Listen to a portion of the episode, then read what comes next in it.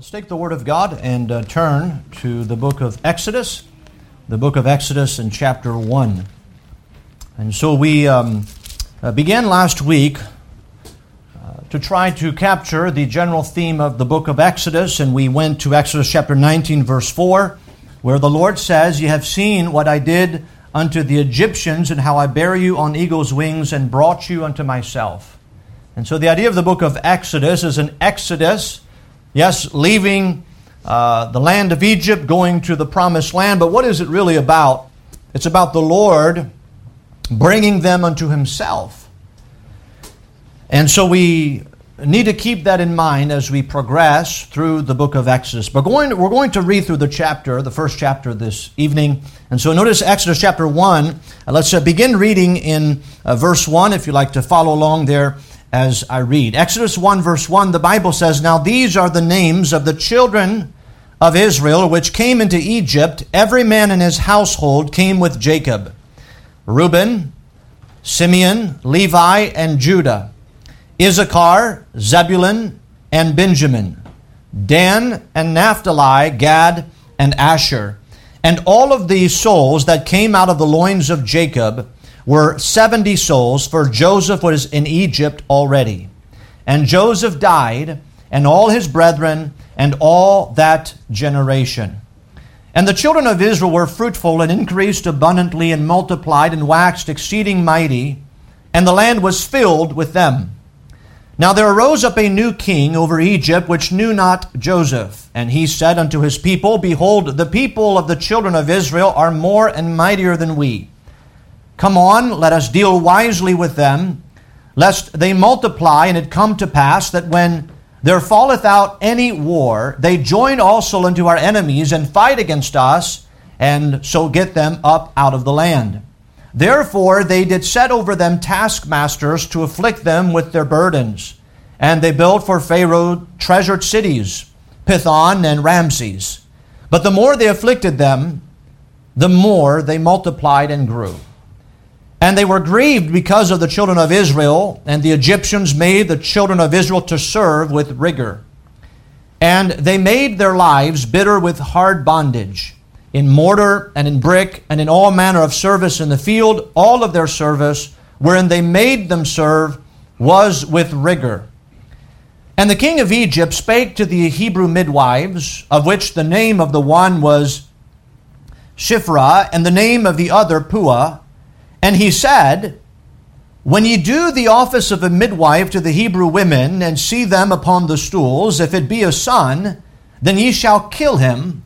But if it be a, a daughter, then she shall live. But the midwives feared God and did not as the king of Egypt commanded them, but saved the men children alive. And the king of Egypt called for the midwives and said unto them, Why have ye done this thing and have saved the men children alive?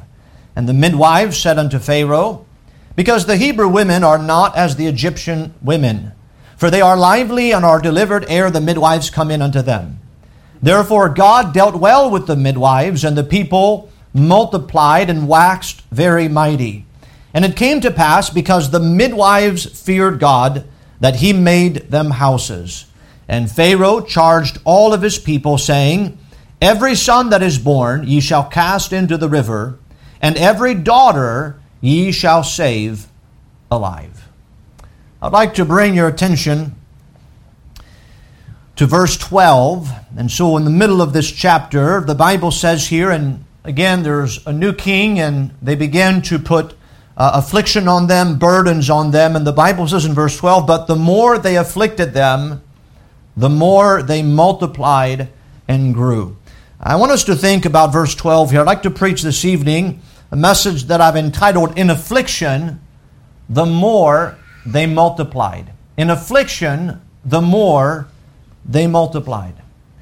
As we come here to the book of Exodus, that is, uh, we are beginning a new book. Again, it follows from uh, the book of Exodus. And uh, at the beginning of the book of Exodus, there is a, a connection that is made between the book of Genesis and the book of Exodus, where it mentions again that Jacob came into Egypt with all of his sons, and so all of the son, all of Israel, and uh, his household and his sons and his grandchildren are uh, coming into Egypt. And the Bible mentions, kind of repeats the end of Genesis chapter 50 in verse 6 and say that Joseph died. And so we uh, repeat those things because now we find uh, that the children of Israel are in this foreign country, Egypt, and we also remember that God told Abraham in Genesis chapter 15 that that would happen. He told Abraham that uh, his descendants would be brought into a land, that they would remain in that land for 400 years, and that God would bring them out of that land. And so we find here at the beginning of the book of Exodus, we even read the first statement, verse 7 of Exodus uh, chapter 1.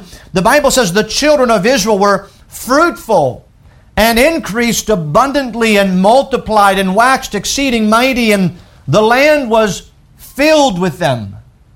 And so when we read here the book of Exodus, it really begins in the first seven verses as this is wonderful. The children of Israel, if you remember, uh, the reason why they were brought into Egypt was because there was a worldwide famine.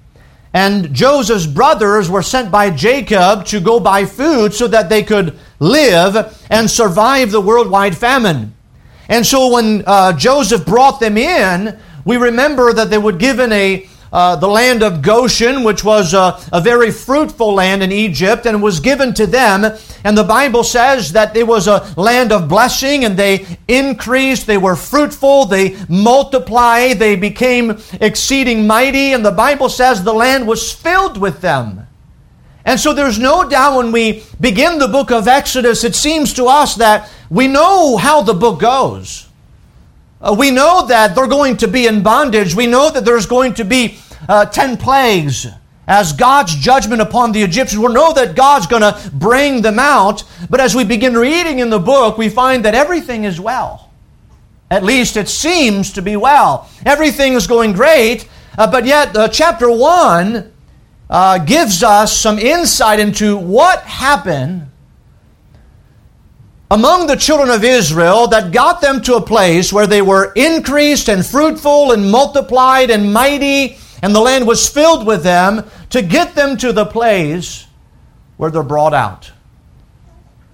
And one of the things we learn from the very first chapter in the book of Exodus is that God allowed this to happen. We're going to look at their bondage and even the, uh, the attempt to kill all the. Uh, a little boy, uh, Hebrew uh, boys from the land of Egypt, and there would be several attempts at that. And so we're going to see that God is going to make them uncomfortable, allow them to be uncomfortable so that He can bring them out. And so as we think here about uh, verse 12, He says, The more they afflicted them, the more they multiplied and grew. As we find again in the, in the Word of God, there seems to be. Um, a statement that seems to be contradictory, but yet it is not. Uh, they were the more they were afflicted, the Bible says, the more they multiplied. We're going to find here that the intent of their affliction was to crush them, was to prevent them. Remember, they were everywhere. They had multiplied throughout the land. They were great in number. The Egyptian says they're mightier than we are. And so we need to do something to crush them, to uh, bring their numbers down, and their attempt to do that, the Bible says the more they were afflicted, the more they multiplied and grew. You see, this is man not fighting against the children of Israel, this is man fighting against God. And ultimately, that's what we find here in this chapter. I'd like to give you three things from this chapter, and then we'll expound on those uh, three truths. I'm going to look, first of all, at their multiplication in Egypt. Then we're going to see their disruption in Egypt.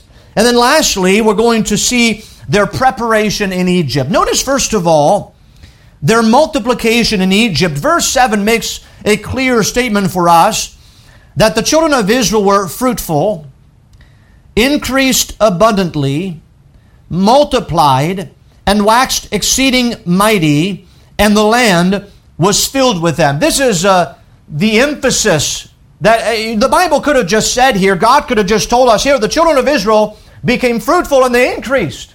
But He doesn't just stop there. He says they increased abundantly, uh, above expectation. They multiplied. uh, they waxed exceeding mighty. Uh, no, all this emphasis shows us that God used their, this time in the land to bring about their number and their might and their renown. And no doubt there's many things that they learned in the land of Egypt. And so we look at their multiplication when the children of Israel, remember, had entered into the land under the leadership of Joseph, they had been granted the best part of the land. Uh, this was the land of Goshen. If you would go back to uh, Genesis 47, verse 6, the Bible says, The land of Egypt is before thee. In the best of the land, make thy father and brethren to dwell. In the land of Goshen, let them dwell. And so Pharaoh, when uh, Joseph told him that he was bringing his family in, the Pharaoh told Joseph, Give them the best part of the land. And so when the children of Israel understand what the drastic uh, change would be, they went from a place of famine, of drought, of nothingness, to now, probably at that point in, in world history, one of the best pieces of property in the entire world because of the worldwide famine. And so here they're coming to a land that would be very comfortable for them, different than where they were in Canaan under the famine.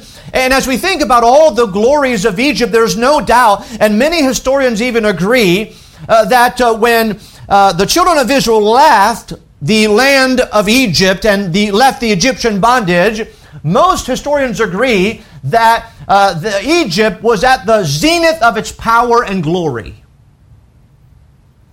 But how did that happen? Well, it happened because of Joseph.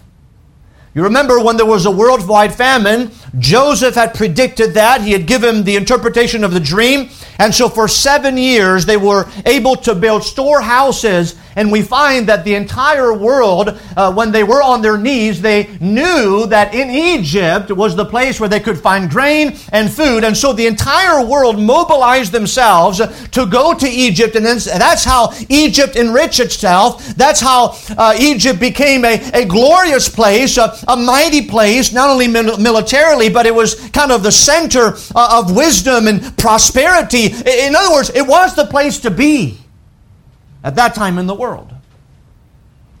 F.B. Meyer, he, he, write, he wrote in his studies of Exodus, he says, From the earliest dawn of history, the valley of the Nile has been the home of a large and prolific family of the human race. The soul is most productive.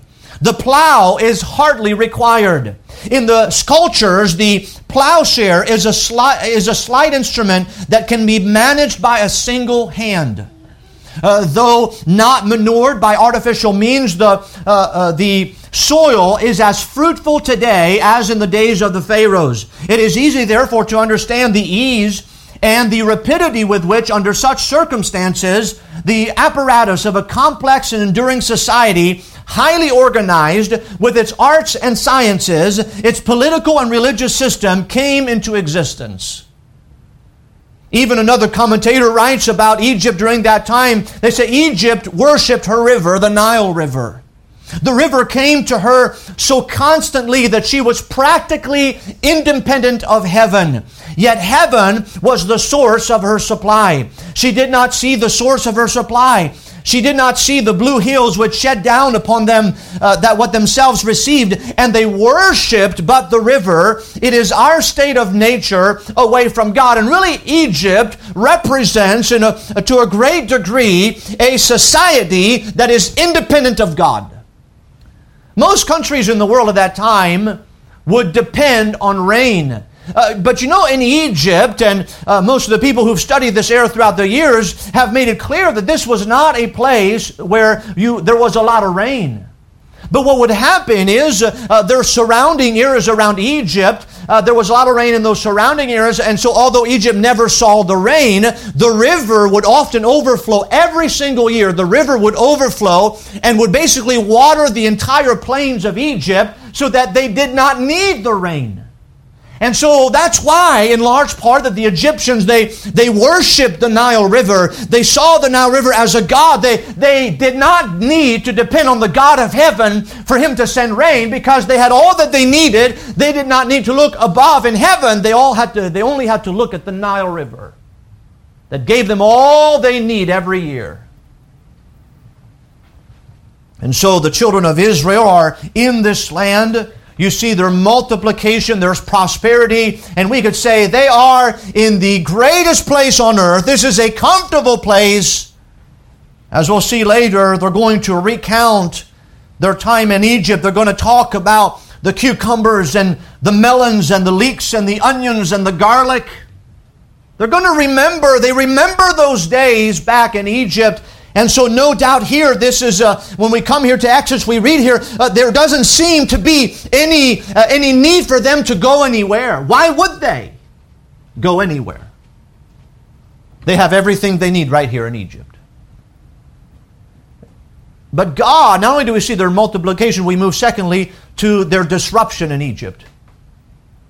You know, the truth is, God allows things in the world. You know why God allows? Uh, uh, often people ask themselves the question, why does God allow this to happen?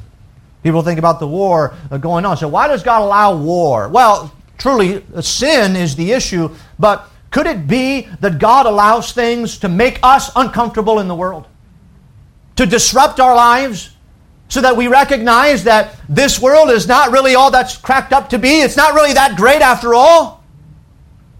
You see, and so here we, we come to the place where uh, immediately after the statement that the children of Israel were fruitful and they increased abundantly and they, they multiply, they wax exceeding mighty, and the land was filled with them. And then verse 8 now there arose up a new king over Egypt which knew not Joseph. So there's a disruption here in Egypt. You see, Egypt was a, an easy place to live. It was a fruitful land that would not be conducive to uh, develop good character. Uh, you see, indeed, once the children of Israel, you remember when they left the land, their most remembered behavior is what? Murmuring and complaining. Isn't that the truth? You read through the book of Exodus, the book of Numbers, and Deuteronomy. Uh, that is the, the hallmark of their character. They murmured and they complained. And by the way, that is typical uh, behavior of a spoiled child. Right? Complain about everything. They have everything, but they complain about everything. And you remember, and I mentioned this, but in Numbers chapter 11, this is what the children of Israel, they're murmuring. And by the way, they're getting manna from heaven every day. It's a miracle. And this is what they say in Numbers 11, verse 5. We remember the fish which we did eat in Egypt freely, the cucumbers, and the melons, and the leeks, and the onions, and the garlic. But now our soul is dried away. There is nothing at all beside this manna before our eyes. Think about that statement. Does not, does not, does that not intimate the fact that they're spoiled? Here, God sent down manna from heaven to feed them every single day. And they're look, look at this. Look at this miracle. We rather have, have the way we had it in Egypt. Think about the fish and the garlics and the melon, all those wonderful things there in Egypt. You see, here in Exodus chapter 1, we cannot remember the time when the disruption happened in Egypt. As a matter of fact, uh, there, there's uh, some more insight here because we really are not privy to all the details as to when we read about the children of Israel, they were fruitful, increased abundantly, multiplied, became exceeding mighty, the land was filled with them. We're giving other details about their actual condition in Egypt. Now, this is, seems to be a statement that deals with their physical prosperity, but there are spiritual issues among the children of Israel. If you turn with me to the book of Ezekiel in chapter 20, turn with me to the book of Ezekiel chapter 20.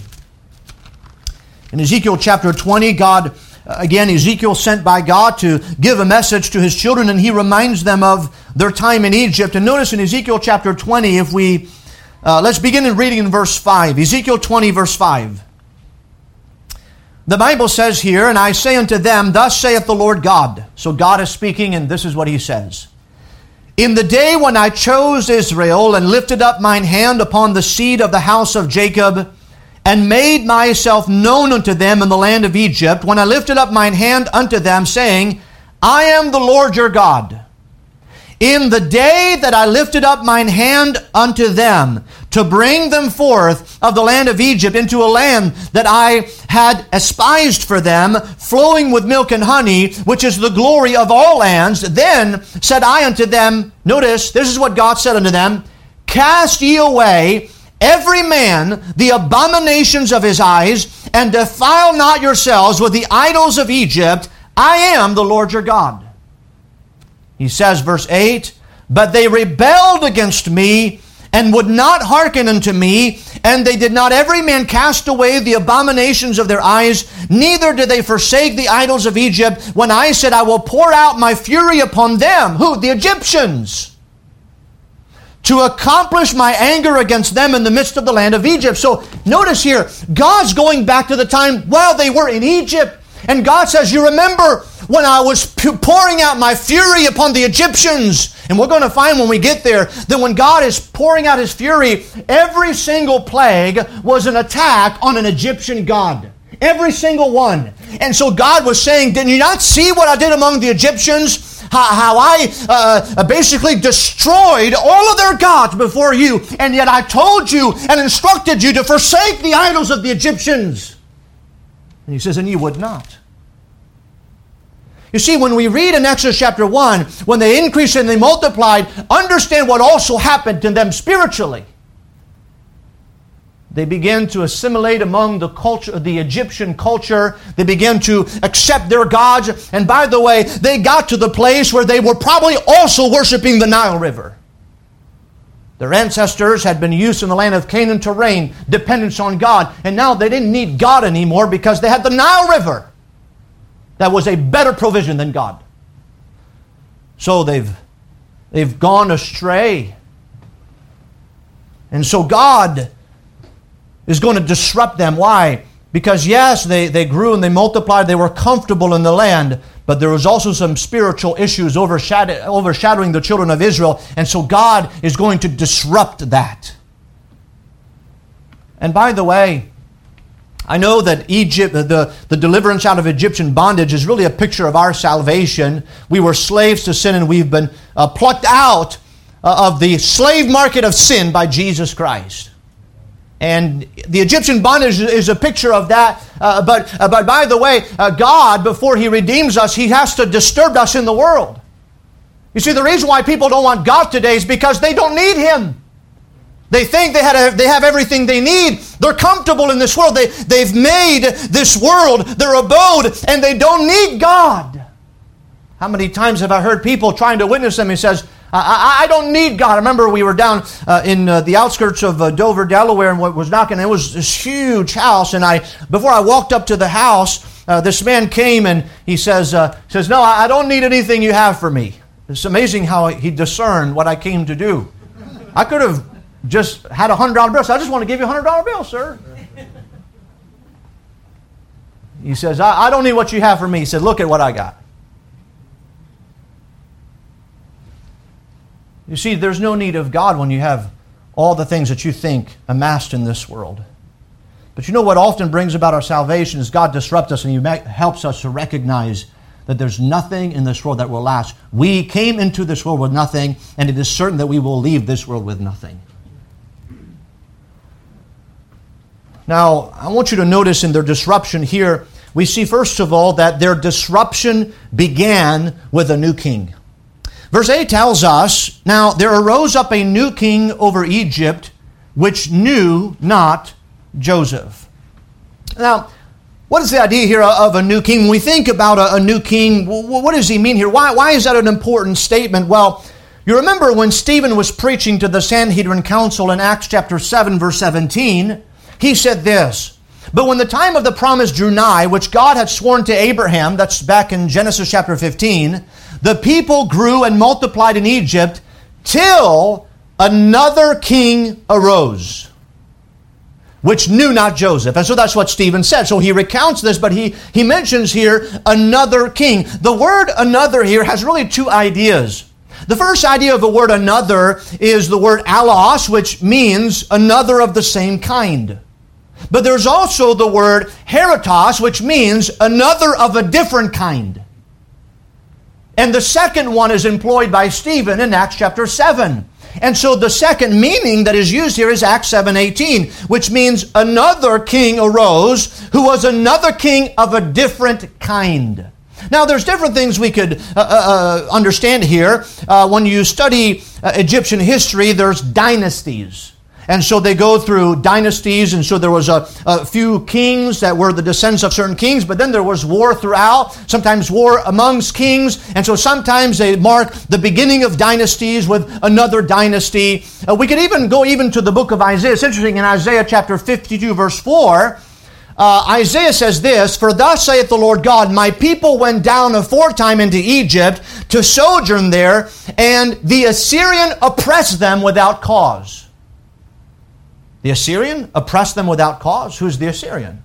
Now, some people say that uh, perhaps during the, uh, the war in Egypt, one of those wars, uh, Assyria basically conquered Egypt, and then they, uh, as they often would do, they set up their own king. Basically, one who often was, was an Egyptian, but basically under the control of the Assyrians. And so there seems to be another influence in Egypt that now has come about. Perhaps because they've been conquered, perhaps by uh, uh the Assyrian nation. Now they're controlled by them, although still Egypt, still controlled by a Pharaoh. But there seems to be here another king or another spirit in the land of Egypt. So this is people who are not acquainted with Joseph. They're not acquainted with what Joseph has done. They're not acquainted with the family of Joseph that he's brought in the land of Goshen. In other words, these people uh, who now come to power power, a new king, is someone who is unaware of a people who's been dependent on God. Now, Joseph, remember when the Pharaoh uh, chose Joseph to be in charge of the country? Remember what Pharaoh said? Can we find a man in whom the Spirit of God is, such as this man is? In other words, there was nobody in the land of Egypt that had the, the spirit and the wisdom that Joseph had. And that's why Joseph was selected. But now Joseph has died, and it's been several generations, and perhaps here a new king you would expect that perhaps the second or even the third generation might know Joseph. But apparently, there arises a generation, whether it's within Egypt or outside uh, of Egyptian influence, that arises and they don't know what God has done in Egypt. They don't know Joseph, and they have no idea how the children of Israel had got there. And so we see here that their disruption began with a, a new king. But then we also see, and by the way, in one sense, the Pharaoh, when he granted them the land, they saw that Pharaoh perhaps as their savior. He's given us a land. But when man becomes your savior, he also becomes your persecutor. And so here there's another Pharaoh they're in the same land, but this Pharaoh doesn't know Joseph. This Pharaoh doesn't know them as previously the Pharaohs had. So we see here, secondly, that their disruption was rooted in a worldly wisdom. Notice here in verse 9 and 10, he said unto his people, Behold, the people of the children of Israel are more and mightier than we. Verse 10, Come on, let us deal wisely with them. Now, wiser, that would mean let, us do something that is best for us, what they thought would be best for, uh, for them. Notice, to prevent what from happening? Verse 10 Lest they multiply, and it come to pass that when there falleth out any war, they join also unto our enemies and fight against us, and so get them up out of the land. So, their disruption here was rooted in worldly wisdom. So, here's what we find they implemented and we're going to see what they implement in just a moment. They implemented what they thought would bring the demise of the children of Israel and their empowerment. Right? That, that's what they thought. We're going to deal wise, wisely with them. We're going to bring about their demise, and as a result, we're going to empower ourselves. But you know what happened as a result of what they're going to do here? What they implemented actually brought about their own demise and empower the children of Israel. Now you say, how, how can you say that? Well, what's the next chapter? You remember they were instructed to throw all their children in the Nile River, the man child in the, in the Nile River. And uh, they were, uh, first of all, was they asked uh, uh, the, the midwives to take care of the children, to kill the male children uh, when they came out of the womb, and, and so that didn't work. But what did that bring about? Well, Moses would come about. You see, in other words, let me put it this way, and this is you know, the, the hand of God. They thought evil against the children of Israel, and yet God meant it to good. Why? Because then a family saw Moses and they saw he was a proper child, and so they saved his life, preserved his life, and God worked a miracle. And so while the Egyptian king, while he thought evil against them, God used it to good. And by the way, the little baby that would be uh, brought up and grown up would be the same one who, be, who would be used of God to bring about the ten plagues on, the, on Egypt and then would bring about their destruction and their demise. And the historians even agree that when Moses came to bring the children of Israel out of Egyptian bondage, they were at the zenith of their power, but at the end, at the end of the tenth plague, and when their army was destroyed in the Red Sea, Egypt has never recovered since then. They've never risen back to their former glory. You see, what they intended to be their empowerment and the demise of the children of Israel ended up being their demise and the empowerment of the children of Israel. You see, not, they were not fighting against the children of Israel, they were fighting against God. So their disruption was rooted in worldly wisdom. And that's, by the way, that's the wisdom of the world. That's exactly what happened with Jesus Christ. They thought to themselves, the religious rulers, well, let's, let's stamp out Jesus Christ. Let's rid the world of him. And then he died on the cross and he rose from the dead and brought about the salvation of man. And so their evil that they thought they did brought about much good the salvation of man.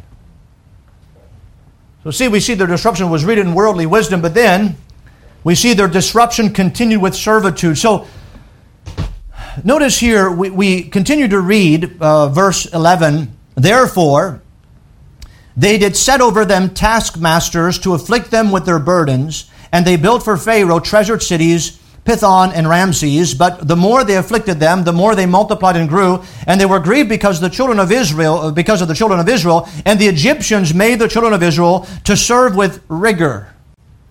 And they made their lives bitter with hard bondage in mortar and in brick and in all manner of service in the field. All of their service wherein they made them serve was with rigor. We find here basically a three step approach towards the children of Israel in the servitude. First of all, uh, the Bible tells us in verse 11, they afflicted them with burdens.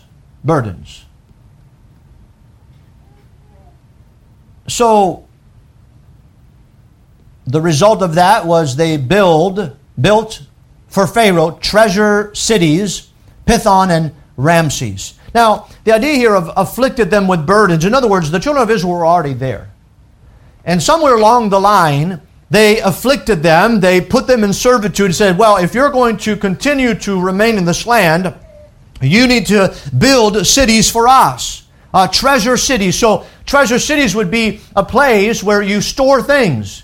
And so it could perhaps be food, it could perhaps be riches, uh, but it was for the store of things. And so the children of Israel did that, and they did so under taskmasters, and so they were controlled by uh, outside of them. They did not do this voluntarily, they were afflicted with burdens. But notice that was not enough because verse 12 tells us, but the more they afflicted them, the more they multiplied and grew. Uh, the idea here of affliction means you, you want to uh, come and you want to place a burden on someone, uh, and the intent is you want to make the burden so heavy that it crushes them.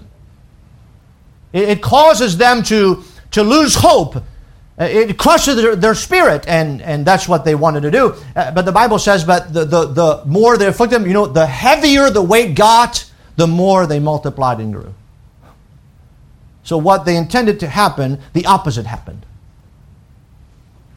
You know, I wish that's how life would work.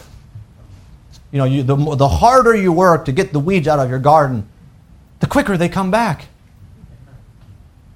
You say, well, why can we do that with regular plants? You know, pull them out and then they'll grow quicker? It doesn't, it doesn't work that way.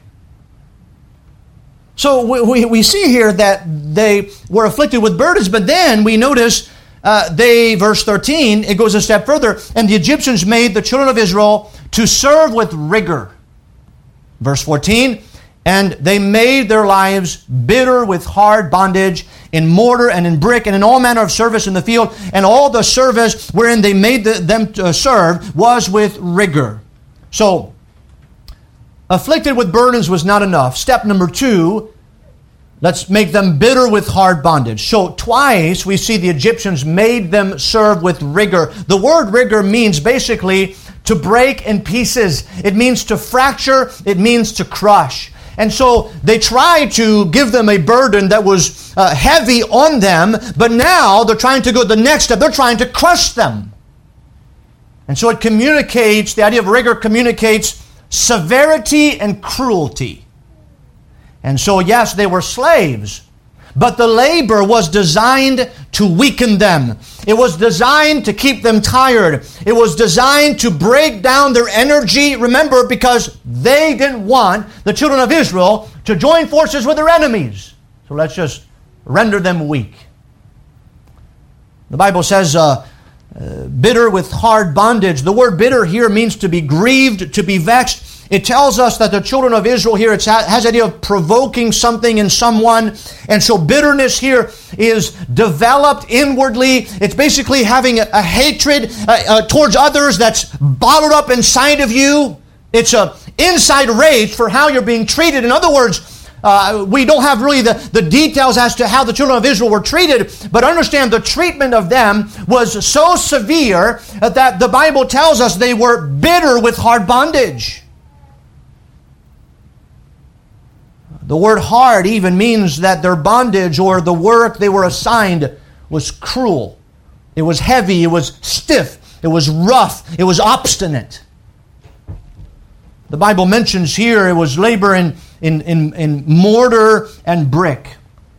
Mortar is simply a mixture of water and some earth material. It's probably at that uh, in that part of the world uh, either mire or clay to, to make brick. And by the way, uh, many of the I believe many of the monuments that people uh, consider today as just being wonderful were how, that's how they were built. Brick is what uh, basically is the, the shape that is made of the mortar. And so they made those things and built those cities. The Bible even mentions service in the field. What is that, service in the field? Well, they would basically do the work that was typically assigned to beasts. That's what that means. In other words, they had to probably go to the Nile River to draw buckets of water from the Nile, and then they had to irrigate the fields. Typically, that job was done for beasts, for animals. Whatever animal you want, you, you get the water, you put that on on the animals, and you uh, have them walk to the field, and then you irrigate the field. But no, they, they made the children of Israel do that themselves. And under the Egyptian heat, that was a cruel thing. But that was not enough. We see they afflicted them with burdens, they uh, made the bitter with hard bondage, but then they uh, tried to uh, decrease them with bloodshed. The Bible goes on to say, verse 15, And the king of Egypt spake to the Hebrew midwives, in which the name of the one was Shiphrah, and the name of the other Puah, and he said, when ye do the office of a midwife to the Hebrew women and see them upon the stools, if it be a son, then ye shall kill him. But if it be a daughter, then ye shall live. Then he, she shall live. And he goes on, they're not going to do that, but then he's going to charge the people, saying in verse 22, Every son that is born ye shall cast into the river, and every daughter ye shall save alive. So you have the afflicted with burdens, bitter with hard bondage, but then let's try to decrease them with bloodshed. And so the question we have is why did God permit all this to happen? Isn't that the complaint we hear all the time around? If there was a God, why would He allow this to happen? Well, I believe the answer is clear. Such burdens, such bondage and bloodshed would make the land of Egypt to the children of Israel distasteful. Remember, we began the chapter. Everything's great. We're increasing. We're multiplying. We are comfortable where we are. We don't need God to move us anywhere. We don't need God to call us. We don't need to follow Him, but we have everything we need. And so God then, He says, All right, you think you have everything you need? You're not forsaking the gods of the Egyptians? Then I'm going to allow difficulties in your life, this trial, this burden, I'm going to allow the burdens, the bondage, and the bloodshed so that you recognize that now the land that you hold so dear is, become, is going to become distasteful to you. You're not going to like living there anymore. You see, the Lord had already called them to arise and follow him. We saw that in the book of Ezekiel. He had already called them to arise and to follow him, but they were comfortable. You see, when we think about, well, why would God allow those things to happen? Or sometimes they even say, why would God do this? As if God is actively doing evil in people's lives. No, God allows men to do evil so that we recognize in this world that this world is not our home. We're just passing through. Our treasures are laid up somewhere beyond the blue. You see, we are strangers and pilgrims in this world. And so God allows them to make the land of Egypt distasteful to them. The Lord had already called them out. Now, I want you to turn with me to the book of Deuteronomy. The book of Deuteronomy. So in Deuteronomy, in chapter 8, the children of Israel, at this point, they, they have left the land of Egypt. The, that generation died in the wilderness wanderings, and a new generation comes now, and look, they, they've been delivered, they've seen the miracles, wonderful thing that God has done. But notice in Deuteronomy chapter 8, God speaks to the children of Israel before they're about to enter a new land. By the way, a new land that would be wonderful.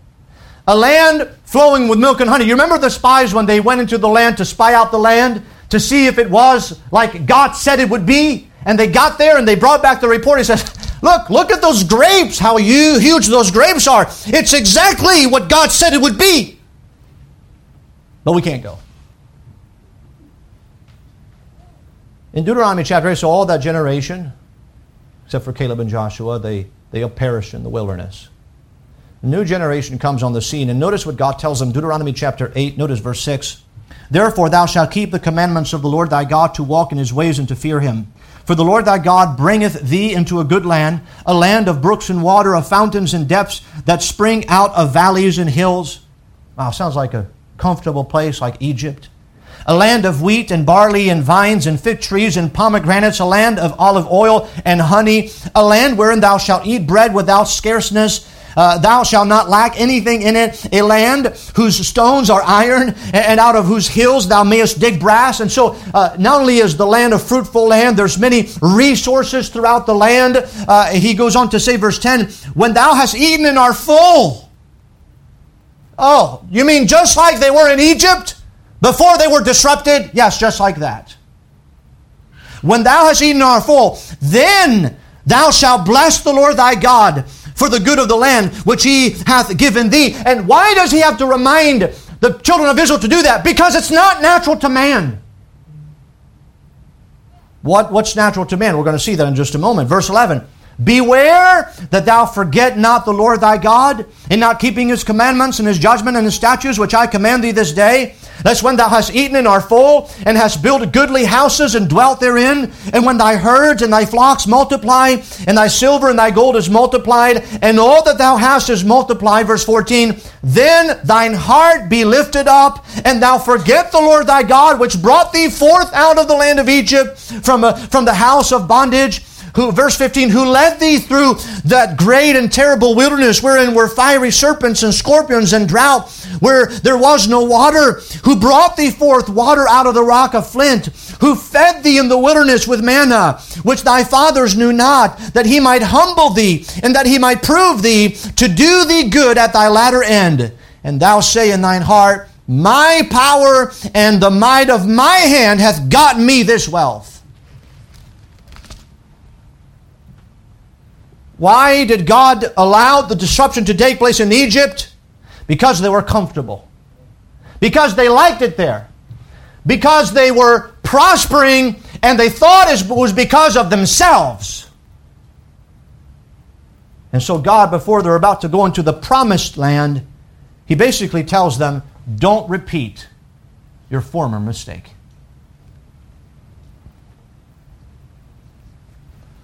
So we see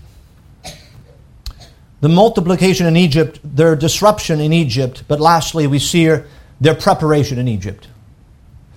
So the steps will remember bondage or affliction with burden, hard bondage, and bloodshed. That was the last step. But really, that last step, the bloodshed of the children, is really preparing them in Egypt. It's preparatory. Now, from chapter 2 through the time the children are going to go is going to be about 80 years. 80 years. Remember, Moses is going to be 40 when he leaves uh, the land of Egypt for murdering a man. He's going to come back 40 years later after he was in Midian. So that's about 80 years. But God has been preparing them in Egypt.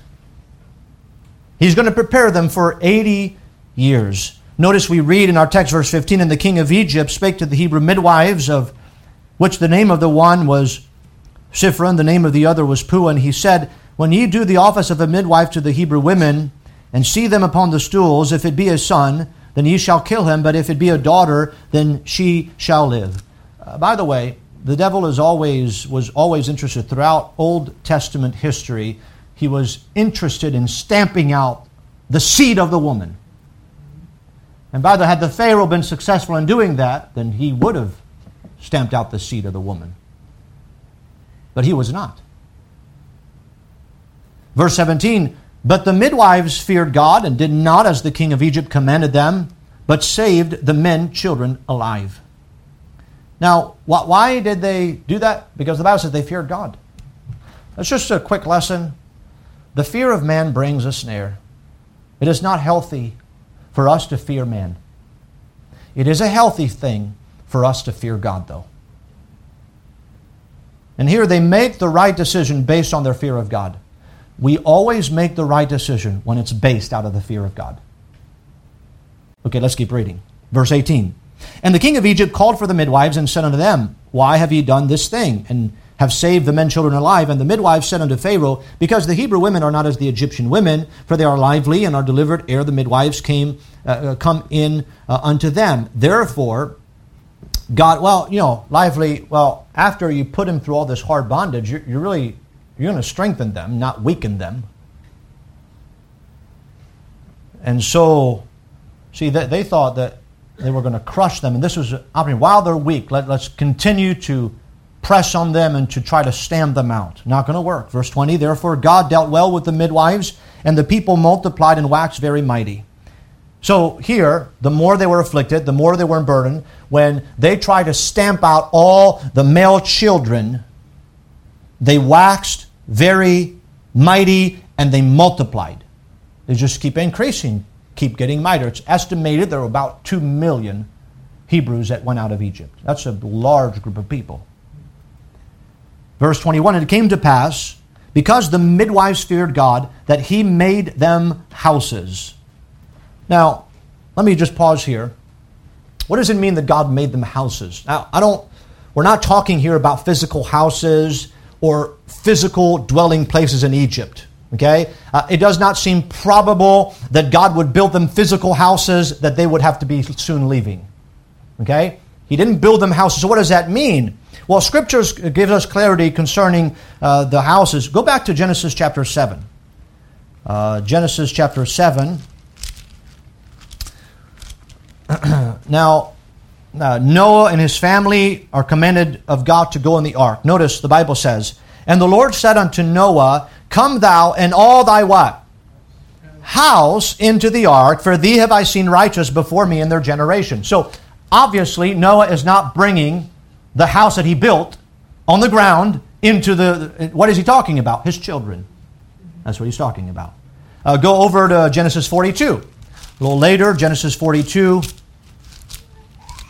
when uh, they're having the uh, conversation, uh, Joseph and the brothers. Notice Genesis 42, uh, verse 19. Uh, jo- verse 18 Joseph said unto them, The third day, This do and live, for I fear God. If ye be true men, let one of your brethren be bound in the house of your prison. Go ye, carry corn for the famine of your houses. So he's saying to those brothers, Carry corn for the famine of your houses. So he's not, obviously, their tents or their houses, physical houses, cannot eat corn. All right? Who eats the corn? The children.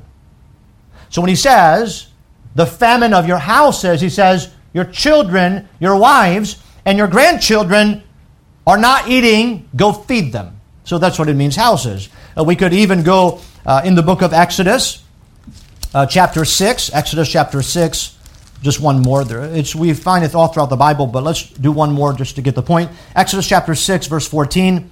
These are the heads of the fathers' houses the sons of Reuben, the firstborn Israel, Hanoch and Palu, Hezron and Carmi, these be the families of Reuben. So notice uh, the Bible says, these be the heads of their fathers' houses. So the idea here of houses is the heads of what? The children.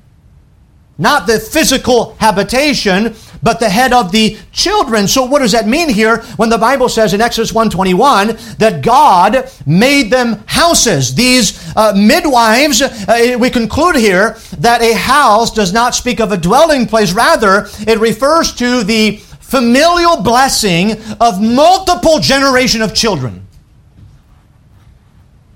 Because of what they did, God said, I'm going to give you children and grandchildren and great grandchildren. You see, probably these women being midwives have had no expectation of having houses generations after them. But God says, no, I'm, I'm going to change something in the order here. Because these women feared God, I'm going to give them houses, establish generations of children after them that will remember what these women have done. No doubt, we think about the testimony of these women. These women would probably recount those stories to their children and to their children's children and to their children's children after them of what happened in Egypt. This will dovetail again right into the next chapter. Verse 22 says, And Pharaoh charged all his people, saying, Every son that is born ye shall cast into the river, and every daughter ye shall save alive. And so in the next chapter, we're going to see how God is going to prepare with a little child, prepare the children of Israel in Egypt. Who is Moses to the children of Israel? Well, if you, at the end of all things, they would see Moses as a redeemer. That's how they would look at Moses. He redeemed us out of, he led us out of Egyptian bondage.